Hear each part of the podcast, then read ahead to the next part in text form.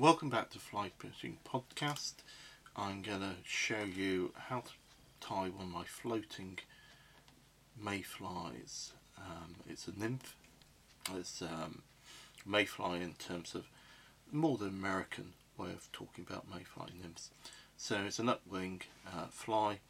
I'm taking uh, just black silk onto this.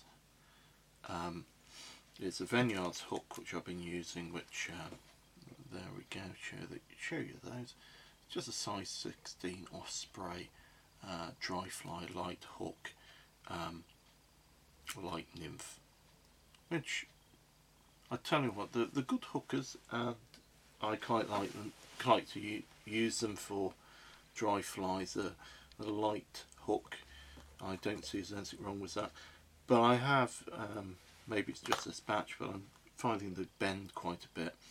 I've lost a couple of large fish on them. When I say large, I mean uh, five, six pounds plus, uh, particularly on the on the River Test. I'm going to take a little bit of grizzle hackle. Uh, this is cock hackle, and just take it down to the bend of the hook. Um, spray that out. That's just ripped off the end of a cock hackle like that. So um, then I'm going to take polypropylene dubbing. This is the grey one. It's a Tyrrell which I've used to tie my little grey thing. Um, Tim's a little grey. And I'm going to lightly just dub this onto my thread.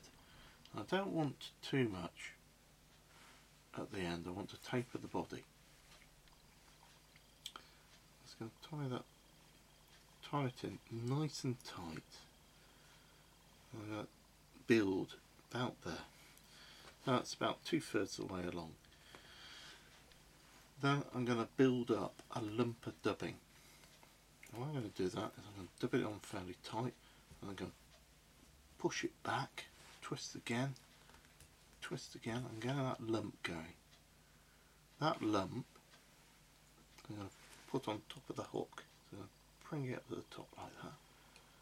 Hold it so it's on top. A couple of turns in front, maybe even a couple of turns underneath there at the base of it. So I've now got a lump of dubbing on top of the hook there. That lump of dubbing will help this fly sit in the top of the water and float. I'm just going to put a bit more dubbing on to finish the fly off and that basically is it. Now this isn't one of my flies besides the killers. These are the killers I'm fishing and the hooks and the size. Um, the idea has been around for some time. I've seen it in and fly tying the Richard Swisher flies. Um, it's one of those uh, uh, Swisher and Carl Richards books. And it's a really good um, set of flies they've come up with, the paraduns, etc. Um, which I also will demonstrate, are fantastic little flies. But the technique has been around for ages. People have been thinking about this particular little fly for some time. And basically, you grease up the top and you can grease the whole fly and it will flush, flush within the film of the water. Um, you can just grease the top of it and that will fish flush as well. If you're fishing on something like fluoro, eventually the fluoro will drop through and if you just twitch that under, sometimes when you just give it that little twitch, that can be the spark for the, the fish to take. But generally, I would dread do this things like uh, dead drifting. I would fish it like I would fish it dry, um, and it, it is that sort of profile.